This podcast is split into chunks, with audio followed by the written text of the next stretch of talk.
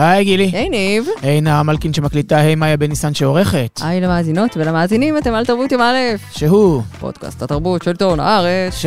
כבר ביום ראשון מספר על הדברים החכמים, חמודים, חשובים, לראות בתרבות חשובים, זו המילה שחיפשתי, בתרבות השבוע. כן, כי חכמים זה לא ממש. לא, אנחנו לא הולכים, הטיקט שלנו הוא היופי.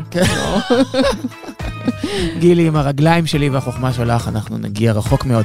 אה, מה יש לנו היום? היום הזמנו אלינו לאולפן את אה, סופר רבי המכר החזק בישראל, כנראה ליעד שוהם, שידבר על קרדיט ספרו החדש. נדבר על שתי סדרות ישראליות מסקרנות, אחת אה, דנה קמה על דנה אינטרנשיונל, אה, סוג של דוקו ריאליטי, השנייה היא מלאך משחית של עודד דוידוף, נוח סטולמן ואביגיל בן דורניב. שתעלה בתאגיד מתי? היום. אוקיי, ונסיים עם סיבוב מהיר? בהחלט ככה. אני חושבת שהאירוע של השבוע האירוע, הוא... ה- די, האיר- די להגיד אירוע. וואי, האירוע, כן. אני שונא את המילה הזו, יותר, את יודעת מה, זה לא שאני שונא אותה בערך מוחלט, אלא את השימוש שלה בשפה הישראלית, או בשפת המדיה הישראלית, אירוע הגמר, אמ, כאילו, זה הגמר או שזה, כל דבר נהיה אירוע, כאילו, זה, זה כמו משהו שהוסיפו, שאתה צריך לדאוג לו לאיפור שיער. כן, כמו נגיד שהוסיפו של ישראל, ערוץ הספורט של ישראל, לא, חשבתי שזה ערוץ הספורט של אה, אה, פורטלנד. קפריסין, כן, מה יש לכם? אה, לא ברור, אבל אני כן אומר שהאירוע הטלוויזיוני של השבוע הוא העונה הרביעית של אה, יורשים, כן, ואנחנו נעשה ריקאפ כמו שעשינו לפטריות החברות שלנו, וללוטוס הלבן. כלומר לסדרה אה, שקורית כרגע ב-HBO. זה דרך אחרת, אה, כן, להגיד את זה. אבל זה יקרה משבוע הבא, זה והשבוע... כל כך מרגש אותי, כי זה אומר שראית, את- שאת ראית, את רואה? זה קורה ברגעים אני, אלה? זה קורה ברגעים אלה. את ממש, ביורשים? אה, זה, אני ממש אה, מנסה לצמצם פערים ולהיכנס לדברים כדי להגיע מוכנה לשבוע הבא. ואת תלכי אחר כך למחלקת משאבי אנוש ותתלונני שאני מתעמר בך? יש כי הכרחתי. אותך לראות יורשים? יש סיכוי כזה. אבל אה, הדבר האחר שקורה היום או בטלוויזיה... שתשלחי לי חבילת שי. אתה זוכר שהיינו ילדים, וההורים שלנו, שהיו שכירים, היו מקבלים חבילת שי של עילית לפסח? אבא שלי נהג לקבל חבילות שי ענקיות בכל חג מקובי פרץ בתקופה שהוא היה מלביש אותו. מדהים. אבל היה שם טופי בטעם קרמל של עילית? לא גילי, היה שם מכל טוב הארץ, כפי מהמם. שנהוג לומר, באמת, יינות, ממתקים, פירות, ותמיד היה גם אה, פסוקים, פסוקים? פסוקים, היה כאילו פסוקים כתובים, אבל איזה פסוקים? פסוקים על אהבת הארץ, ושפע, ושתצליח וכזה, באמת, אמ, אמיתי. כי אתה יודע למה, הבן. אדם הוא אינו שלוף. כן, זה נכון, הוא לא שלוף. זה ויש נכון. לו את אבא שלך, כדי כבר שירגיש לא, אותו. כבר לא, אבל אז היה לו. מאז הוא נהיה כן. שלוף. זה- אני לא רוצה להיכנס לשלוף או לא שלוף, אבל הלביש אותו מאוד יפה אוקיי. בתקופה ההיא. כן, אז מי שלא אה, יפנה הערב לראות אה, יורשים עונה רביעית, יוכל לפתוח... זה לא הערב, זה רק מחר כאילו יקרה ב- בערוצים הישראלים, הלילה זה קורה באמריקה, כמו שאת נוהגת אתה לומר. הורס לי את כל הפאנץ'. נו, אז מי שזה יוכל זה. כן. יוכל להתנחם באחת משתי התוכניות הגדולות שעולות הערב בטלוויזיה הישראלית, האחת בכאן 11, מלאך תגובה. ציונית הולמת. ממש, והשנייה היא מין אה, דוקו ריאליטי טראש במופגן, דנה קמה, כן. אה, על אה, על האינטרנשיונל, אחרי כאילו באמת שאכלו לנו את הראש עם התוכנית הזאת במשך אה, שבועות וואו, וחודשים. טוב שלא עשו שעון כזה אחורה, נכון? ספירה לאחור. כמו שעושים במעבורות חלל, שיש כאילו, אבל זה גם כבר לא רק למעבורות חלל, זה גם לאירועים טלוויזיוניים. לגמרים, נכון? כן, אירוע הגמר אירוע- של רק- משהו. רק עוד אה, שבעה ימים עד לאירוע הגמר של. בוא נתחיל ממלאך משחית. כן? טוב. שניים מיוצרי מלאך משחית, אה, נוח סטולמן ועודד דוידוב, היו חתומים גם על ההבלחה הקודמת של מסתורין למסך. אתה זוכר תמרות עשן? בוודאי.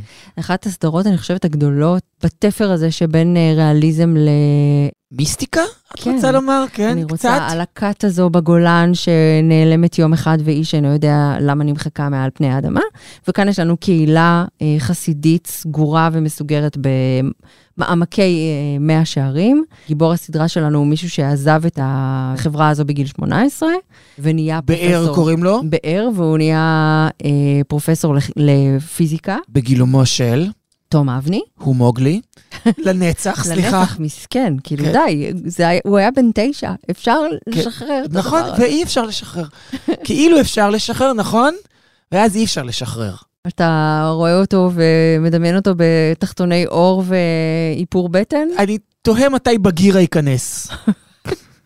אני מקווה שהוא יהיה הבגיר כש- כשבגיר נכנס. בקיצור, אה, דברים אה, איומים, אלימים מאוד, קורים לנשים אה, חרדיות. אנחנו מתחילים את הסדרה בעצם עם סצנת בלהות מערב החתונה. תמיד יש איזה עניין עם כלות תמות, נכון? גם כזה הכי תמות ורצחניות. האם לא חוויית ליל הכלולות במגזר החרדי? אני לא יודע, מעולם לא הייתי כלה חרד... כן. חרדית, אבל זה גם כאילו... אתה יודע, האדם והאדם, הלבן וה... ומה שקורה, לה... ו... כן, אתה יודע, זה כאילו הדימויים אה, מכריחים אותנו ללכת לאזורים האלה. אז יש את הסצנה הרצחנית הזו, זה לא שום ספוילר, כאילו לא, ככה כך כך מתחילה הסדרה, כן. ודי מהר Mhm. אנחנו מגלים שבקהילה החסידית הזאת אה, מתרחשים דברים משונים. בעיקר אצל נשים שיש להן חזיונות אה, אה, לא ברורים, והן ממלמלות כל מיני דברים, כן, גם ממלמלות או שהמצאתי עכשיו? כאילו גם ממלמלות, לא, נכון? הם אה, כאילו כמעט כמו אחוזות אה, דיבוק, ואולי המלאך המשחית הזה שעובר מאחת לשנייה אחראי לדבר. לא כמעט, זה מאוד uh, מגרש השדים. ופה אני חושב, גילי, עשויה להימצא נקודת הכוח של הסדרה הזו, מלאך משחית, עם ביסוס הז'אנר של אימה יהודית. זה כל כך מתבקש. בדיוק. אני לא יודע, ראיתי שני פרקים, מהמם. וזה מפלרטט עם זה. אני לא יודע אם זה בהמשך הולך עד הסוף, אני מוכן כבר להליכה עד הסוף עם אימה יהודית. עם החיבור הזה, עם החיבור של קבלה ומיסטיקה יהודית, וכל מיני ספרים, את יודעת, ספרים פנימיים, וכל מיני תורות שאנחנו לא מכירים, ותורות הנסתר, שהן בתוך זרמים בקהילה היהודית. אני חושב שיש פה קרקע פוריה להוציא החוצה את האימה לתוכה.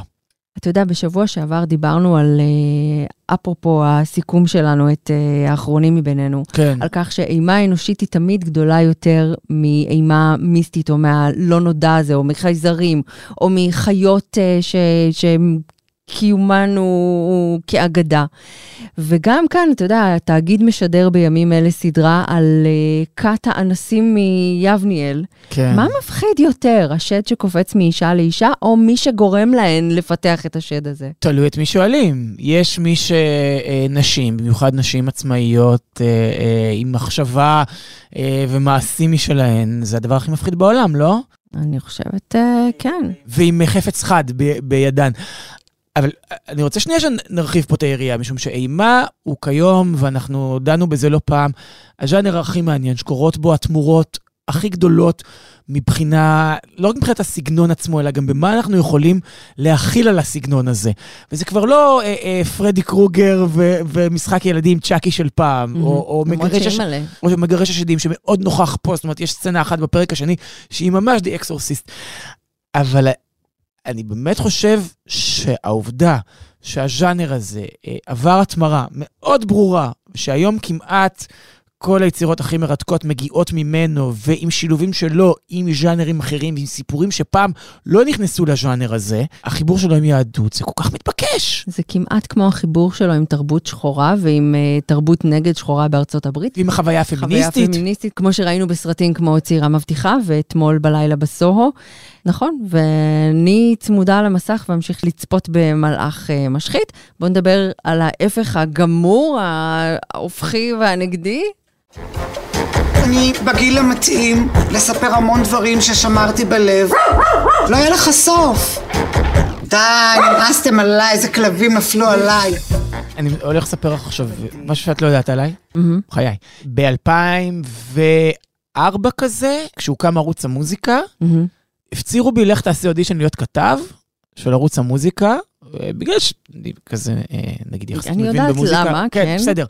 ואת האודישן שלי אה, מול יואב קוטנר עשיתי על למה אני מעריץ את דנה אינטרנשיונל. ולמה אני חושב שהיא האומן אה, החי הכי חשוב שפועל כרגע בישראל, אנחנו מדברים על 2004. תן בשתי שורות, למה? אני מוציא החוצה את העניין המגדרי, סבבה? ואת היותה חלוצה בתקופה, חלוצה, אבל גם את יודעת, הכל בחוץ, מהמם. בתקופות שהכל היה פה הרבה הרבה הרבה יותר חשוך ונהיה מואר בזכותה. אבל לא רק ברמה המגדרית להט"בקית אה, אה, קהילתית, החלוצית הזו, אלא גם ברמה המוזיקלית היא חלוצית, משום שהיא עשתה דנס כהלכתו. ולא בדיחה על דנס. בדיוק. לא איזה פרודיה. תמיד בארץ, את, את אוהבת להגיד את זה, ש, מהמם. שהומור הוא כאילו מקפצה להמון המון ז'אנרים בישראל. נגיד היפ-הופ, אז האשם תמיד, נכון? כן. דנס, אז צריך את שי אביבי שיעשה אה, ראפ ביעקב של אלאדין. כן. נכון? כדי ש... או באה מאהבה... טרילילי טרללה, או זה לא... בא- באה מאהבה עם אה, קטע ראפ באמצע של גידי גוב, כדי שנקבל את זה, כאילו גידי גוב, אבל לא כגידי גוב הזמר, אלא גידי גוב מזהו זה. זאת אומרת, כדי שנוכל לקבל את זה. ודנה עשתה דנס בשיא הרצינות. היא לא הייתה פרודיה על דנס. היא ועופר ניסים, מה שהם עשו עוד לפני דיווה, כן? מהמם. עם אה, אה, סעידה סולטנה, ואחר כך עם אני לא יכולה בלעדיך, שזה אחד השירים הכי יפים שנכתבו בעברית, והפקה אדירה. ואחר כך היא חברה לאלי אברמוב אה, זצ"ל ולדני דותן, אנשי הקליק, ועשתה איתם אלבום, ועשתה איתם את עד סוף הזמן, שזה היה Basement Jaxx בעברית בזמן אמת. זאת אומרת, דנה תרגמה לעברית ו- ושרה בעברית. אה, דברים שקרו בעולם, אפשר אה, לדבר פומפוזיות ולהגיד תזוזות טקטוניות אה, מוזיקליות שקרו בשנות ה-90, והיא עשתה את זה פה. ואפשר גם להגיד שהיא פשוט עשתה את הדבר האמיתי כשכולם עשו אותו מסביב לעולם, בלי שום רגשי נחיתות. פעם גם ראיתי אותה מול רופול, כן? מהמם.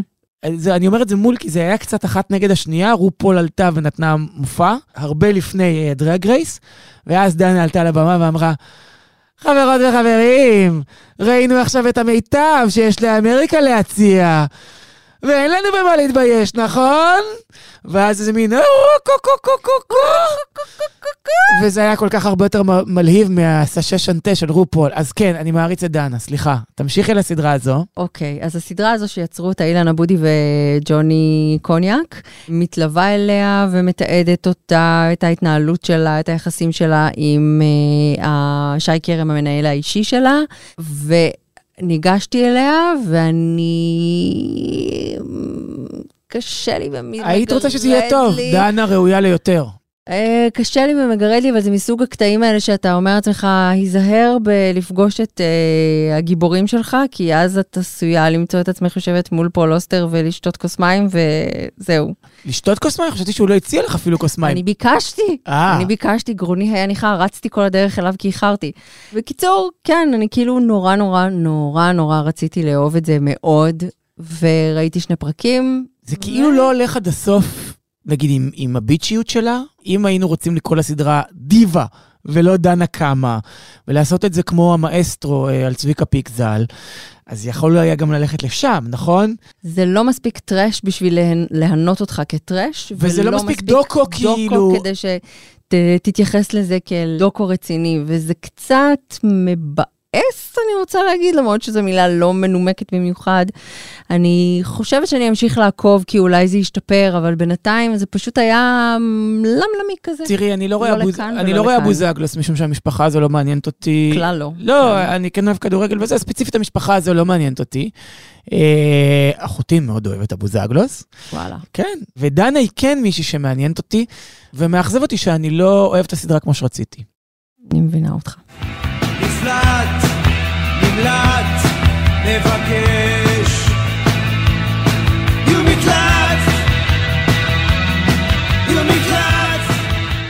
יום המתח ה-12 וה-19 בסך הכל של אה, ליעד שוהם, יצא ממש לאחרונה, קרדיט קוראים לו. וליעד שוהם, אני לא יודעת ניבקי אם אתה יודע, אבל הוא מהסופרים האלה שהבדיחה בנוגע אליהם זה שעל הכריכות של הספרים שלו, הפונט של השם שלו גדול יותר מהפונט של השם של הספר. כי השם הוא פריפריאלי. כן, אבל בספר הזה לא, ליעד, היי. כבר כמה ספרים לא. באמת, למה? כי אני חשבתי שיש בזה טעם לפגם. כי, כי בהתחלה באמת אמרו לי ככה ספרים אה, מעוצבים בארצות הברית, ותראה, ובאמת השם מוכר וזה, אבל ראיתי שזה יוצר אה, חוסר נוחות אצל הקוראים וגם אצלי. חוסר לא. נוחות, נראה לי שאתה יודע, זה, זה הפגנת כוח, אבל נראה לי שאנחנו טיפה מקדימים את המאוחר, לא, בואי נצלול ישר לזה, כי רציתי לומר שבטח בסוגה של מתח.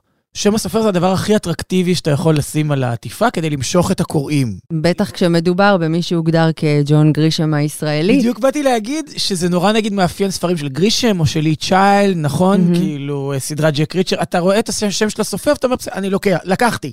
כן. אני, לא בטוח שזה רק בסוגה של מתח. כלומר, הרבה פעמים, אני בתור קורא, יש אה, סופרים שאני אוהב, אז, אז uh, אני רואה ספר שלהם, אז אני רוצה לקרוא אותו. אני חושבת שזה מה שקורה אצלך, וגם לפי הנתונים של ההוצאה שלך, שאני זוכרת, אה, הוצאתי לפני כמה שנים כשאתה ואני דיברנו, שהיה ראיון איתך אצלנו בעיתון, ואמרו לי ממוצע של בערך 30 אלף עותקים לספר, פשוט אין לזה אח ורע בשום מקום, ולאף אחד כמעט, ובערך אה, 250 אלף עותקים שמכרת לאורך השנים, וזה שוב, זה נתונים לא כל כך מעודכנים. כן, כי גם אני נפגעתי מ, uh, מהעובדה שאנשים פחות קוראים.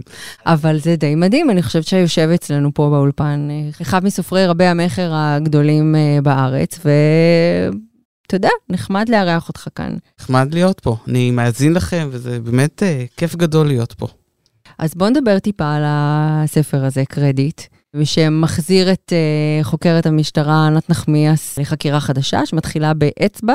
אצבע כרותה ביער ראש העין, ועורך דין שנעצר, וחוקר נכנס לחדר המעצר, מציג את עצמו כחוקר של הרשות לניירות ערך, אה, ואומר לעצמו, אני מבין שאתה מייצג חברה מסוימת, אה, ואם תדבר עליה, אז נשכח את מה ש... או נעשה עסקת טיעון לגבי מה שקרה בבוקר.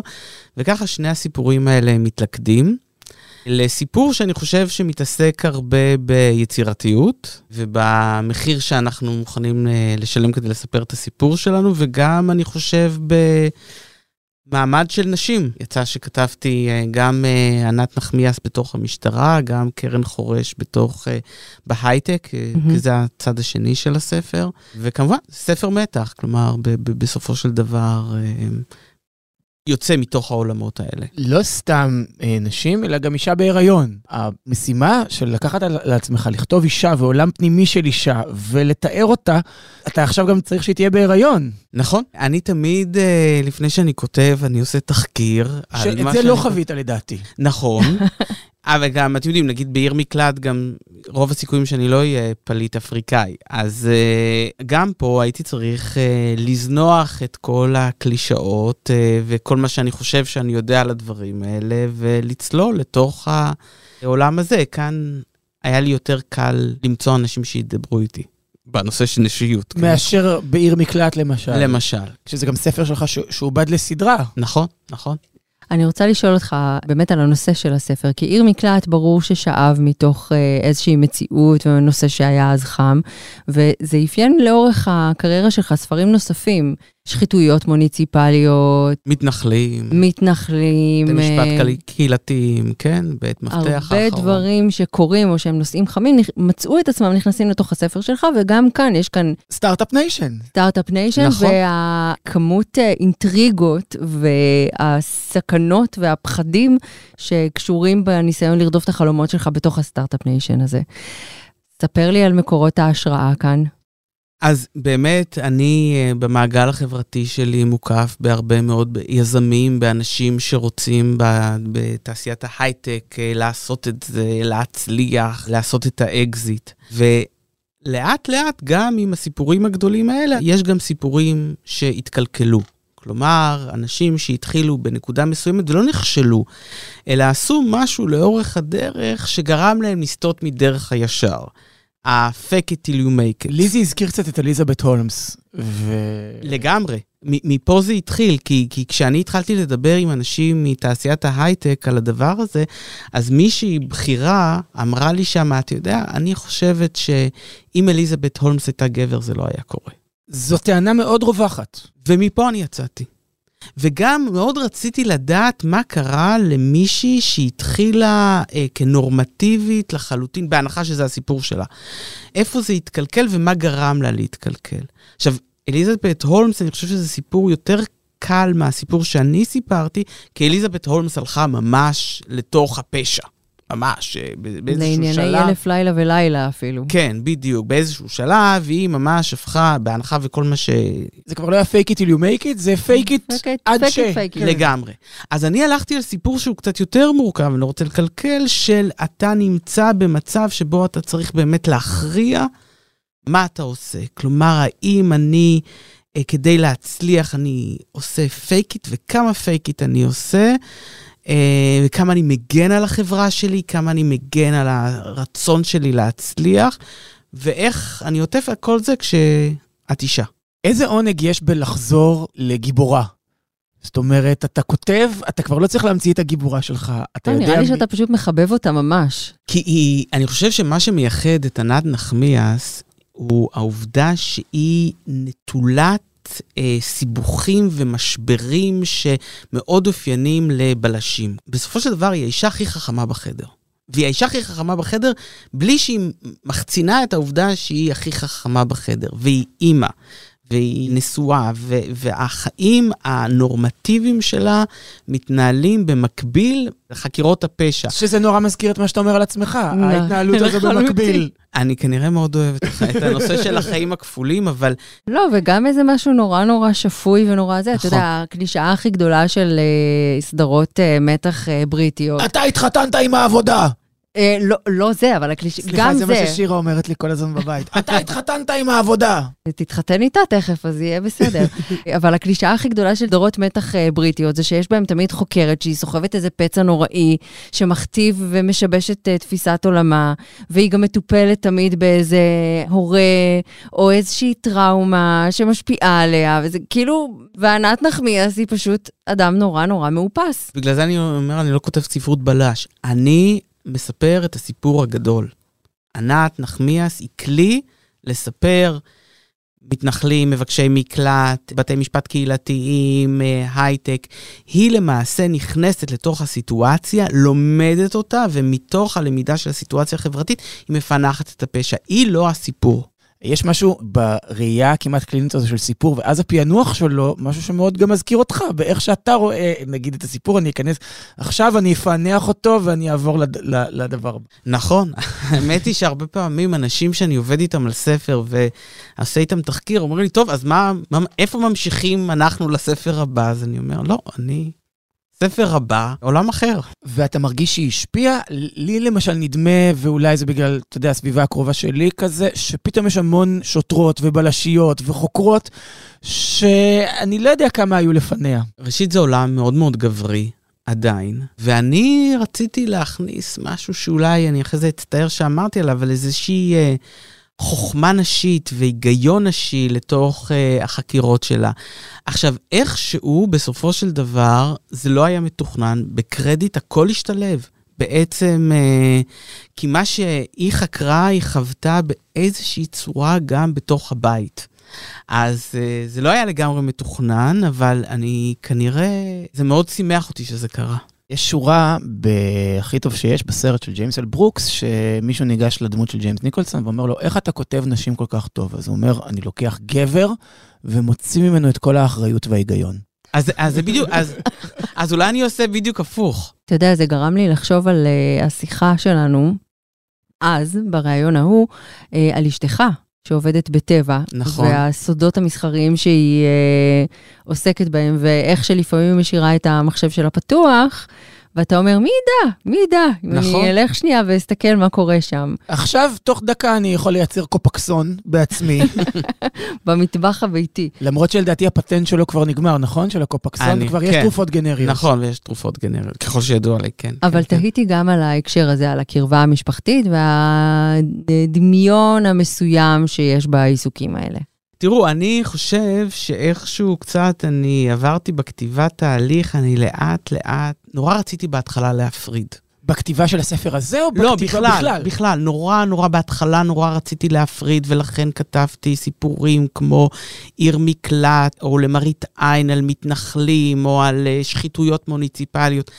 ולאט, לאט, לאט, לא יודע, כנראה תהליך, אני מתקרב לסביבה שלי.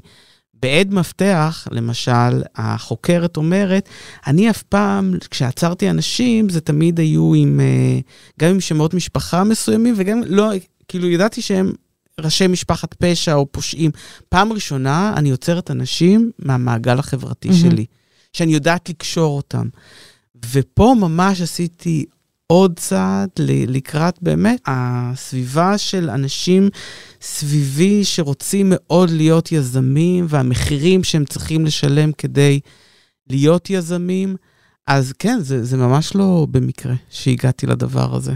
אני לא ידעתי על אה, אשתך וטבע, אבל בעיניי זה גם סיפור שלך ושל אדם שמספר סיפורים, נכון. ואיך הוא מספר את הסיפור שלו.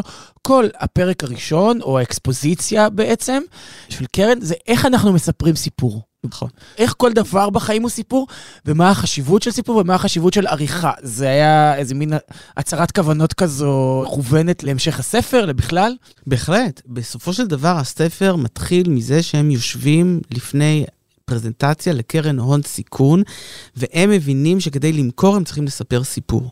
ובסופו של דבר, זה מה שאני עושה בחיים, לספר סיפור. ומה קורה? בהמשך הספר, שאין לך פתאום סיפור לספר, או שאתה נורא רוצה לספר סיפור, אבל אין לך את ההתחלה של הסיפור, או שאתה רוצה לקחת סיפור ממישהו אחר. או שאתה מפחד שהסיפור שיש לך לספר, אין לו קהל שישמע אותו. נכון. וגם uh, העובדה שאני חושב שהרבה אנשים, uh, אולי לא בעולם הספרות, אבל נגיד בעולם הטלוויזיה בוודאות, ובעולם ההייטק נתקלים בו שאתה לא לבד. נגיד, התחלתם עם זה שהספר שלי עם השם שלי. פה Mhm. זה ברור. הבעלות שלי על הספר היא מלאה. אבל זה לא ככה בתעשיות אחרות. ואתה צריך להכיר את זה. הזכרת את עיר מקלט. אתם יודעים, נגיד שעיר מקלט יצאה, הסדרת טלוויזיה, Mhm. אני זוכר שנתנו לי לדבר, ועמדו המון המון אנשים, ואמרתי, אני לא מכיר חלק גדול מהם. עכשיו, היה לי ברור שהם חלק מאותה יצירה, שמרגישים חלק מאותה יצירה. זה מאוד מאוד קשה ליוצר להכיר בדבר הזה. וזה לא הייתה היצירה היחידה שלך לטלוויזיה, נכון? נכון. יש את בת השוטר, נכון? ואת uh, סדרת הילדים, תמר תמר בלשית. בלשית וקפטן יום יום שלישי. שלישי. וגם uh, מחזה שאתה ועוזי וייל, שהיה נכון. גם שותפך בעיר מקלט, איבדתם לתיאטרון גשר. בואו נדבר קצת באמת על איך uh, עושים את המוב הזה מכתיבת ספר לכתיבה לטלוויזיה. זה מהלך שהוא מאוד מאוד מורכב. אחד, כי uh, זה מקצוע אחר. צריך להכיר בזה. תסריטאות וכתיבה ספרותית הם שני דברים שונים. גם התעשייה מאוד מאוד uh, שונה. לצורך העניין, נגיד uh, באמת בטלוויזיה, אתה צריך לשתף פעולה עם הרבה מאוד אנשים. וגם התחרות היום בטלוויזיה היא הרבה יותר, אולי, אולי בגלל שנגיד ל- ב- ב- בספרות הגעתי לאיזשהו מעמד, אז אני פחות מרגיש את התחרות הזו, אולי לא. אבל בטלוויזיה המון המון המון אנשים רוצים לכתוב, וכאן אתה באמת אה, צריך אה, ליצור משהו שהוא יהיה מאוד אטרקטיבי, שישקיעו בו כסף, אה, אז ה- התהליך הזה הוא תהליך מורכב, אני עדיין לא הגעתי לשם, למרות שנגיד שלושה ספרים כבר עובדו, אבל אה, אני חושב שהייתי רוצה יותר. אבל אנחנו דווקא חיים באיזו מציאות שבה לקניין רוחני, שהוא כבר קיים והוא מבוסס ויש לו קהל, יש לו תעדוף. נכון. אצל, ה- אצל הזכייניות, גופי שידור, כן. כן. זה אמור להקנות לך איזשהו יתרון, נגיד, בשדה הזה. לצורך העניין, בקרדיט, יש עולם שלם שאני בניתי. הסיפור הוא אה, אה, תפור, יש לו, אה, חשבתי, לפחות ככה אני מקווה, חשבתי על כל דבר בתוך כל הדבר הזה. אז כן, זה עשוי להיות יותר אטרקטיבי. אה, יש עוד פרויקטים שאני אה, מעורב בהם. אני הבנתי שכנראה תסריטאי אני לא אהיה. אבל לכן זה גם, יש בזה משהו קצת משעשע או אירוני בשם הספר, שהוא קרדיט. זאת אומרת, ואתה מדבר על המהלך הספרותי של לשבת לבד בדלת אמותיך ולכתוב, לעומת לעמוד מול צוות שלם וגדול של אנשים שכולם מרגישים שותפים ל- לאותה יצירה שנבטה מ- ממחשבה שלך. כן, אז אתה עושה גם וגם, אה, ואתה מבין שכללי המשחק הם שונים. אגב, עוד דבר שעשיתי בקרדיט, זה שחלק מהספר יש בו תסריטים, ויש בו חקירת משטרה ממש אה, מתומללת. בנוסף, כלומר, כאן נדדתי בין סגנונות כתיבה. שאסתטית גם נראית כמו, תיקי משטרה נראים כן. כמו נכון, שתיקי משטרה נכון. נראים, והדוחות נראים כמו דוחות, ותסריט נראה כמו תסריט. אגב, זה נותן אה, למי שיקרא את הספר, לי זה נתן בתור כותב יתרון. כי בספרות למשל אתה משדר מחשבות. אז אתה לא יכול לשדר מחשבות שהן לא נכונות. בתסריט ובתמלול של חקירה, לא כל, אתה לא יודע מה אנשים חושבים שהם אומרים את הדבר הזה. אז זה נותן הרבה הזדמנות למניפולציה. אז ככה מאוד נהניתי מהדבר הזה. זה לשחק עם כמה משלבים וכמה סגנונות, ויש בזה משהו נורא כיפי גם, אני חושב. כאילו, ב- במשחק הזה, ברגע שאתה מבין את החוקיות שלו, כשאתה עם עצמך. ובגלל זה עשיתי את זה. כלומר, אה, הלכתי בין סוגי כתיבה שונים. סליחה, אני, אני פשוט כאילו ממש, לא, את מחייכת כאילו ממש, קט, מה זה קטונתי? הכי קטונתי בהיסטוריה, פשוט ניסיתי לעשות את זה גם בספר שלי, בגלל זה אני בגלל מחייך. זה אני מחייכת, כי, כי גם בספר שלך יש... אה, אבל לא, זה, זה כאילו לא, זה, כן. לא, גם הספר שלך מתעסק בדיסטופיה. אז אה, אני מאוד מאוד ניסיתי לקרב, אני מנסה תמיד לעשות את זה כמה שיותר קרוב למציאות כפי שהיא עכשיו. אתה חושב שהמציאות שאנחנו חיים כרגע תופיע מתישהו בספרות שלך? אני לא יודע. יכול להיות שאנחנו חווים איזשהו משבר שיהיה כמו סוג של מחלת ים, שברגע שהוא ייפסק נשכח שהוא היה. יכול להיות. ויכול להיות שלא. ויכול להיות שאנחנו הולכים למשהו שהוא הרבה יותר אה, להתפרקות אה, של משפחה. ואז סביר להניח שכן, אני אכתוב את זה. אחת הסיבות שלא כתבתי על קורונה, חוץ מאיזה סיפורון קטן, זה שהרגשתי שזה, כשזה ייעלם, זה ייעלם לגמרי, ונשכח את זה. ואני חושב שזה בדי... פחות או יותר מה שקרה. ועכשיו, מה ההאנץ' אומר לך? כאן אולי אני אתן תשובה בתור עורך דין ובתור אה, זהו, סופר. כי אתה יושב פה באיזה צומת מעניינת, כי יש לך גם את הדיי ג'וב שלך, שהוא אה, עורך דין אה, מסחרי, נכון? נכון. וגם את העיסוק הספרותי שלך, שזה בעצם הייתה השאלה השנייה שרציתי לשאול על היחסים בין שני העיסוקים האלה. והנה הגענו לסיטואציה המושלמת שבה אני גם שואלת על היחסים בין, בין העיסוקים האלה וגם על המקום שלהם כרגע במציאות שאנחנו חיים. אני אענה על היחסים אולי, ואחרי זה אני אענה גם על ה... אני בהתחלה, כשהתחלתי, מאוד רציתי, כמו שאמרתי, להפריד. ותמיד אמרתי שאני, אה, בהתחלה בכלל אמרתי, אני הצגתי את עצמי בתור עורך דין שכתב ספר, ואז כשממש אה, זה התחיל, כשנכנסתי לספרות המתח, אז אמרתי, עורך דין וסופר, סופר ועורך דין, ואין לזה שום קשר. אבל אתה כן דובר משפטית, נכון. שזה חשוב. והגיבורים שלך הם תמיד איכשהו קשורים לעולם המשפט. נכון, אבל עדיין לא ערבבתי דברים שמהחיי היום-יום שלי כעורך דין, אבל גם אמרתי, זה שני תחומים שונים. כלומר, יש לי ידע בתור אה, עורך דין שאני מיישם אותו, נגיד, אה, בספרות.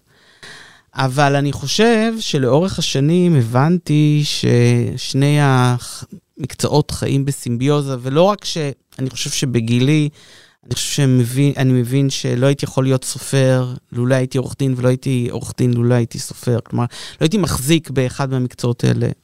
אבל קרה עוד משהו, וזה גם קשור לשאלה השנייה. עורכי דין, לפחות אני חושב המוצלחים ביניהם, או זה צריך לשאוף אליו, חיים בעולם של נרטיבים מתג... מתנגשים. אנחנו רגילים לשמוע צד ועוד צד. עכשיו, הרבה פעמים עורכי דין באים ואומרים, טוב, הצד השני מדבר שטויות, אני לא מתייחס אליו, אבל עם השנים אני למדתי להקשיב לשני הנרטיבים. ולהבין ששני הנרטיבים לפעמים יש להם מקום ואיך מחברים אותם. הרבה אנשים אומרים יש שני צדדים לכל מטבע, אבל באמת עורכי דין, אני חושב שחווים את זה. בהתעסקות היומיומית mm-hmm. שלהם. ואני חושב שהדבר הזה מאוד מאוד חלחל לי לתוך הכתיבה. כלומר, לא אה, שחור ולבן, אלא מאוד מאוד מאוד, הכל מאוד מאוד אפור. נגיד, בשתי הדילמות הגדולות בקרדיט, בסופו של דבר, אני חושב שכל אחד מביע את עמדתו האישית כלפי מה שקרה לכל אחת מהגיבורות. גם עיר מקלט, סליחה שאני חוזר לזה כנקודת uh, התייחסות, פשוט uh, uh, אני מניח שלמאזינותינו ומאזיננו זה יהיה מאוד קל להתייחס לעצמי, משום שזו גם סדרת טלוויזיה. האפור זו הנימה ששולטת נכון. בכל הסיפור, ולו מכיוון שהיא מחברת בין שחור ללבן. כן, נכון. אבל זה באמת משהו שאני מאוד מאוד עובד עליו בספרים, להנגיש את המציאות המורכבת. וגם היום אני... כשאני שומע, אני רואה את המורכבות של שני הטיעונים. אני יודע שהיום, בסביבה הכי קרובה אליי, זה או שאתה כאן, או שאתה כאן, או שאתה תומך, או שאתה לא תומך. כעורך דין אני יכול לומר לכם שאם זה היה רק נושא משפטי, אפשר היה למצוא הרבה מאוד פתרונות שהיו מקובלים על כולם. פה אני אגיד משהו בתור סופר, אני חושב שהמשבר המשפטי הוא סך הכל פלסטר. כלומר, הרבה פעמים נגיד בספרות, מה אתה מחפש? אתה מחפש את הסאבטקסט.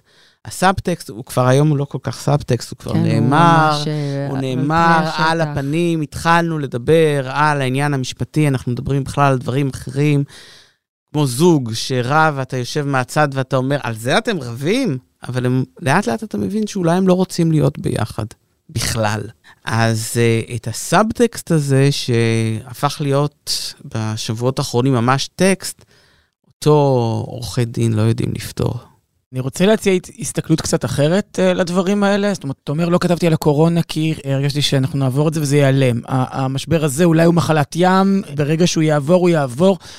אבל נדמה לי, ואני מסתכל אפילו על מה שגילי אמרה, על איך ספריך משקפים איזשהו אה, אה, הלך רוח מאוד מאוד עכשווי, וכשאתה מסתכל על זה, אז לפעמים כשאתה מסתכל על דברים בדיעבד, פתאום אתה אומר, אה, זה התחיל פה.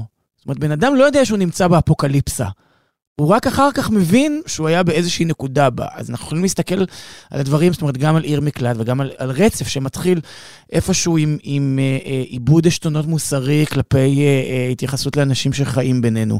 על שחיתות במערכת המשפט ועל אה, שחיתות אה, פוליטית. ואנחנו רואים שהכל. חלק מאיזשהו רצף אחד. שוב, אני לא מדבר על המציאות, אלא אני מסתכל על הרצף שהספרים שלך יוצרים. ואנחנו רואים איך הכל הוביל לעכשיו, זאת אומרת, איך הכל חלק מאותו אירוע. זה נהיה השם, נכון? לומר. כאילו... כן, כן, כי נתניהו אמר, אני נכנס לאירוע. כן. זהו, שינה את השם. תראו, למשל, אחת הדוגמאות, אני חושב, המובהקות, זה שכתבתי כתבתי ספר על בית המשפט העליון עם יובל אלבשן, ממש ספר סוג של מתח. אז הייתה שרת המשפטים איילת שקד, ואמרנו, טוב, אנחנו נבחר דמות של שר משפטים שהוא שונה לחלוטין מאיילת שקד. אז הלכנו על גבר מזרחי, ואז כשהספר יצא, אמיר אוחנה היה שר המשפטים, ו- וממש משפטים מהספר, ממש כאילו הוא קרא את הספר ו- ו- ודיבר את, ה- את הגיבור שם. כי רוח הזמן היא חזקה יותר, כן. אני חושב, מ- ממשהו שמתחולל ב- במוחות של אנשים שהם כותבים. וגם סופרים הם סוג של מדיום, זה אי אפשר, זה נשמע כמו בלבול מוח, אבל זו האמת, כן. סופרים הם סוג של אתה מדיום. רק צינור. כן, תראו, אני הרבה פעמים שואל את עצמי, מה בתוך הסיטואציה שאני מתאר יכול להנביע את הפשע, את, ה- את הקלקול. והרבה פעמים אה, כנראה אני צודק. כלומר, יש אה, דברים שבתוך המערכת הזאת, אה, דברים עשויים להתקלקל, ולפעמים מתקלקלים. ליעד שום, אנחנו נחכה לראות מה יהיה הספר הבא שלך, כדי להבין מה קורה. כדי. להבין מה קורה, ואיפה כן. אנחנו נמצאים. טוב, גם אני רוצה לדעת מה יהיה הספר הבא, וממש תודה לכם, היה לי ממש לעונג. לדבר איתכם. That's Zoe. She's an actress. Do a handstand as well. Oh, And this is me, Ollie. I make films. We got engaged one year ago and have been in an open relationship for three months. I've got to check on internet what that means. Just don't do an image search. הגענו לסיבוב המהיר, גילי. יס. ועם מה את רוצה לפתוח אותו? אני רוצה לפתוח עם שלושה במיטה אחת, השם הכי מייבש לסרט הכי עסיסי. קדימה. אז uh, ב-VOD של יס uh, yes, מסתובב uh, סרט דוקו מפתיע מאוד, עם טוויסט משגע לקראת הסוף כנהוג, על מה שקרה לבני הזוג uh, זוהי ויאן uh, אוליבר לקס, הבמאי, כשהם החליטו לפתוח את מערכת היחסים שלהם, הם החליטו להתחתן, ובשנה בין ההחלטה שלהם למועד החתונה שנקבע, הם החליטו שהם uh, will full around. הם היו כל כך כל כך בטוחים בזוגיות שלהם, וכל כך רצו לא להגיע לנישואים שלהם. אה, הם כל כך לא רצו להגיע לנישואים שלהם, אבל כן. למעשה, יש מי שיאמרו, הם אה, החליטו לאכול את העוגה ולהשאיר אותה שלמה. סליחה על הקלישאה, זה משהו שנאמר בתחילת הסרט, ובסופו המשפט הוא, פעם הבאה אוכל עוגה, למעשה. ו- הרי מן המפורסמות הוא שאנשים כשהם נורא מאוהבים וטוב להם ביחד, אומרים בואו נפתח את מערכת היחסים, נכון? לא, אבל אתה באמת באמת נורא מאמין להם. זה זאת בטח, אומרת, הם ברור. יושבים שם, האינטימיות ביניהם נפלאה. זה תמיד הם... קורה מתוך השלמה ולא מתוך חסך, נכון? הרצון להכניס עוד מישהו פנימה, להיות ב- באינטראקציה עם עוד אדם. אבל תראה, גם ההסבר שניתן בהתחלה, בן אדם שלא חקר את המיניות שלו ורוצה לחקור את המיניות שלו כלפי בני מינו, בנוסף למערכת היחסים ההטרוסקסואלית שיש לו. שיעשה, אני לא שמרן, אני רק אומר, התזמון הוא טיפה בעייתי. יש שיאמרו, אז כאילו אבל... אל תתחתן כרגע, רק אומר. בקיצור, הסרט הזה שבאמת הולך לכל מיני, כל מיני וכל מיני ומיני מקומות. כמה הפצרת בי לראות אותו? אם אני עכשיו עושה חיפוש, נגיד... בצור הפצרתי, אין לא, מה להגיד. אם אני נגיד עכשיו עושה חיפוש, היסטוריית שיחות הוואטסאפ בינינו, מהמם. וכותב שלושה במיטה אחת, כמה פעמים לדעתך זה יופיע? שש? לא יודעת, כן. ראית נו, כבר? וצפית בו? ראית? צפ... כן? נו מה, כן. אני גילי, כשאומרים לי לראות, מהמם. אז אני צופה. אתה לא שם את זה במקום במוח שלך ואתה אומר, כן, מתישהו, וממשיך הלאה? לא, לא. ונגיד גם אם שולחים לי קובץ מהמם. במייל, כן. אז אני מוריד אותו ואני לא מחכה כאילו... שיפוג תוקף ואז תבקש כן. מחדש. למשל, מוזר, טוב, כן. זו הבחירה שלך, ואתה כן. אדם אה, ריבוני להחליט את ההחלטות שלך. ראיתי, אני בסך הכל נהניתי כי מגיע לכם, אנשים מטומטמים. מה חשבתם שיצא קולה? כאילו, באמת. אבל נכון, לא, אולי, אני, אגיד לך מה היה חסר לי, אולי הם גם ילכו לטיפול זוגי תוך כדי. אה, בשביל ממש להדק את הסיוט והגיהנום שהם כופים אחד על השני. בדיוק, כן. תראה, עדיין סרט נורא נורא נחמד, ונהניתי, וגם נהניתי מהנופים היפהפיים של ניו זילנד, מתרחש- כי אתה יודע, כאילו ניו רגע, זילנד... לא אמרת שהסרט ניו זילנדי, או נכון, שאמרת? ל- לא אמרתי, ושהבמאי חצי גרמני, וזה מסביר חלק מהדברים שקורים שם, לדבריו. כן. ובאמת, כנראה שאתה צריך להיות ניו זילנדי ומשועמם, כנראה, כדי שזה מה ש... לשם ילך מהלך המחשבה שלך. או, מה אני צריך? עוד אנשים במיטה שלי בחיי כן. המין שלי. עוד אנשים להתחשב בהם. זה העניין. כן, זה, יש כזו שורה ב... אני חושב בתיקונים של פרנזן, שהדמות של גרי אומרת, כאילו, הוא היה מנהל רומן אלמלא זה היה כאילו עוד אדם להתחשב ברגשות שלו. שזה באמת כל הפוליומורים, אני מורידה בפניכם את הכובע, לעולם לא הייתי מצליחה להחזיק עוד אנשים זה שצריך לא היה להתחשב ציטוט טוב, בהם. זה לא הציטוט הנכון, הציטוט המקורי הוא יותר טוב, לא משנה, אבל זה, זה, זה הרעיון. עוד בניו זילנד, לא, כן. סתם, אז זה כאילו הקלישה הזה להגיד, טוב, הניו זילנדים הם כאלה מוזרים, ולראיה, גם הסדרה אחות קטנה על הקהילה היהודית המסורתית באוקלנד בניו זילנד, מה מה? קורה שם?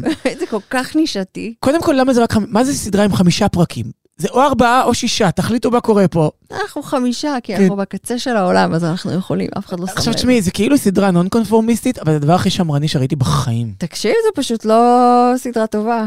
זה בשורה התחתונה. לא, היא, היא היא, לא... היא לא בלתי מהנה בעיניי. כאילו, הכוכבת הראשית, שהיא גם כתבה את הסדרה, מהמם. כמובן, כמו שקורה באבק כוכבים, נכון? כן.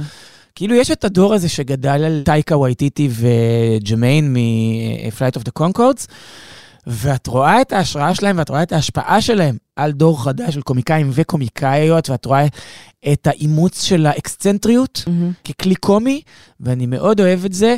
פה כאילו לקחו את האקסצנטריות עם היהודיות, והיהודיות היא בעצם האקסצנטריות. אבל ניבקה, זה כאילו, איך זה יכול להיות אקסצנטרי כשהרעיון של הסדרה זה שהבחורה היהודייה הטובה הזאת מנסה להשביע את רצון המשפחה שלה ולא ללכת למערכת היחסים עם הגבר שאותו היא באמת רוצה שהוא ערל. הוא גוי. הוא גוי, הוא כן. לא משלנו.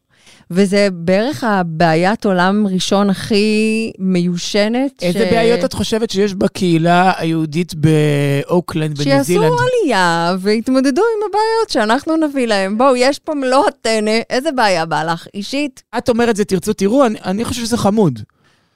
אני חושב שאם לא- נופל לך האינטרנט, וזה מה שנתקע לך, זה הדבר היחיד שיש לך בממיר, לא מחמאה עצומה. ואת, רוא- ואת רואה את זה, נגיד, זאת לא מחמאה עצומה. נגיד זה וקולין מהנהלת חשבונות, זה שני הדברים היחידים שיש לך ב... אז ב- עדיף קולין. כן? לגמרי. אני הלכתי על זה. אוקיי. עוד uh, צורס של אחרים. כן. זה סדרה שראיתי בשם uh, אנגליה הזו. יואו, זה היה כל, כל כך כאילו עוד צורס של אחרים, זה כי, זה בגלל מלאך משחית. שלום לך, סבתא. לא, זה בגלל מלאך משחית שחצי מהסדרה, תכירו, זו סבתא שלי, איזיקוביץ' גילי. כן. שמדברים ביידיש, במלאך משחית, כן. כנראה שזה מקור ההשראה, ולא זה שאני פשוט כאילו כה זקנה, שאני מרחק יומיים מלשבור את האגן בדוש, כאילו. מה אשכנזי בעיניך, כן? צורס של אחרים.